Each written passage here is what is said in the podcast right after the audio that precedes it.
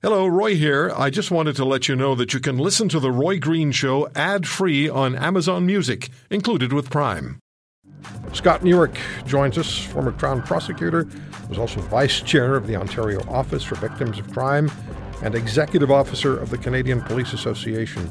Scott, when victims speak, we must listen, and we've insisted on that for decades, and we've gotten a lot of things done.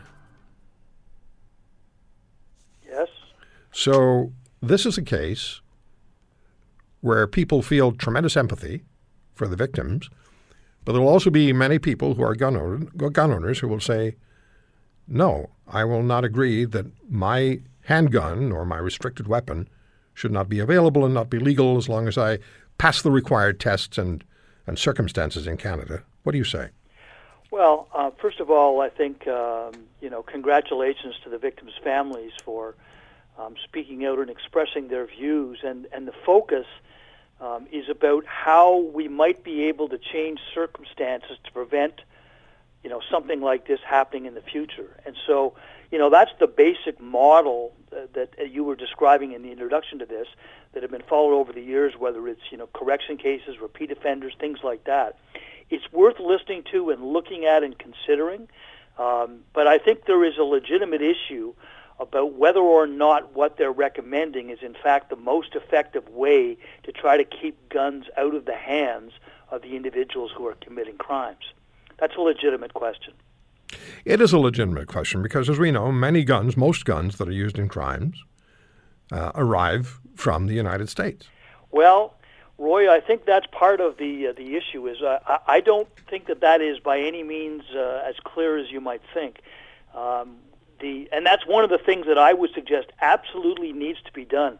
A friend of mine who was an inspector with the RCMP out in British Columbia, uh, he was part of the weapons enforcement uh, surveillance team, and he actually did the analysis of what was necessary to determine that, um, and it worked in British Columbia. Uh, it was sent to uh, RCMP headquarters, the Canadian Firearms Center, and they just simply never adopted it. Uh, and as you may have seen in the news actually last week, uh, there are concerns being expressed that the RCMP forensic people who do, who do the firearms analysis, apparently because of a lack of money, they're no longer doing those kinds of checks to try to determine the origins of the weapons. You're absolutely correct, however, that there is a combination. I think there's three. One, you know, or that we just don't know where they came from.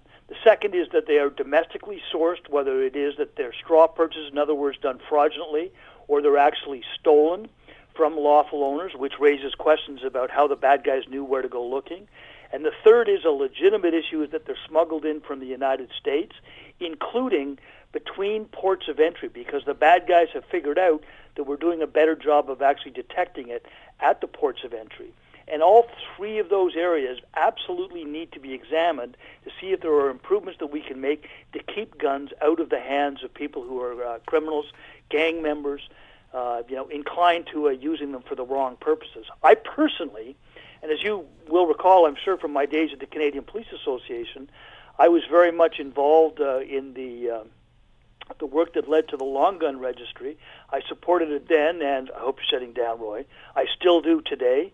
I think the nature of what it is that guns are are such that it creates a public uh, interest and legitimate public issues. But there's a lot of details that need to be looked at. Um, and I think that simply uh, banning the sale of uh, handguns um, or uh, you know what are described as military uh, assault weapons, um, I don't think that is likely the most effective way of reducing the amount of guns. Scott, I got into a conversation with a police officer uh, who was involved with the uh, the gun registry, and I can't remember whether it was a provincial police officer a number of years ago yeah. or a federal cop, an RCMP officer. But the point I made to him was there's obviously a clientele in this country for firearms, for restricted firearms, for handguns. There's a clientele. Otherwise, they wouldn't be coming over the border or they wouldn't be being stole, stolen for, for crime. You know there's a clientele. Go after the clientele. Yes. You know who they are. Make their life difficult. Well, and we used to do that in cities like uh, Toronto and in uh, Ottawa, there were very effective um, groups, police groups that were targeting um, street gangs, in particular in uh, in immigrant communities. So wait, hold it. We have a, we have a minute here. So you t- are, uh, do I hear you saying repeatedly we used to be more efficient and effective?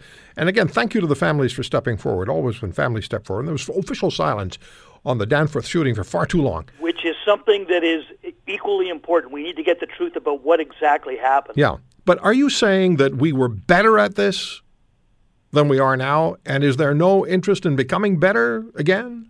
My experience, yes, we did a better job. I think we've become more politically correct and have put uh, you know blindfolds on our uh, law enforcement in doing this. I don't think we're asking the right questions the way that we should be uh, previously, including about the security of databases.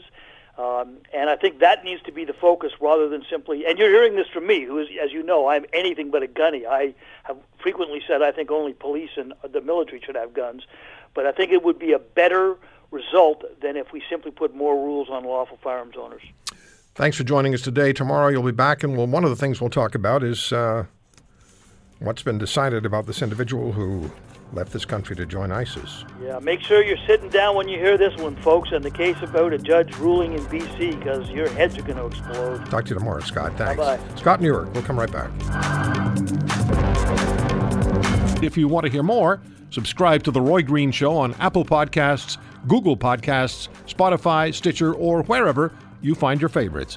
And if you like what you hear, leave us a review and tell a friend. I'm Roy Green. Have a great weekend.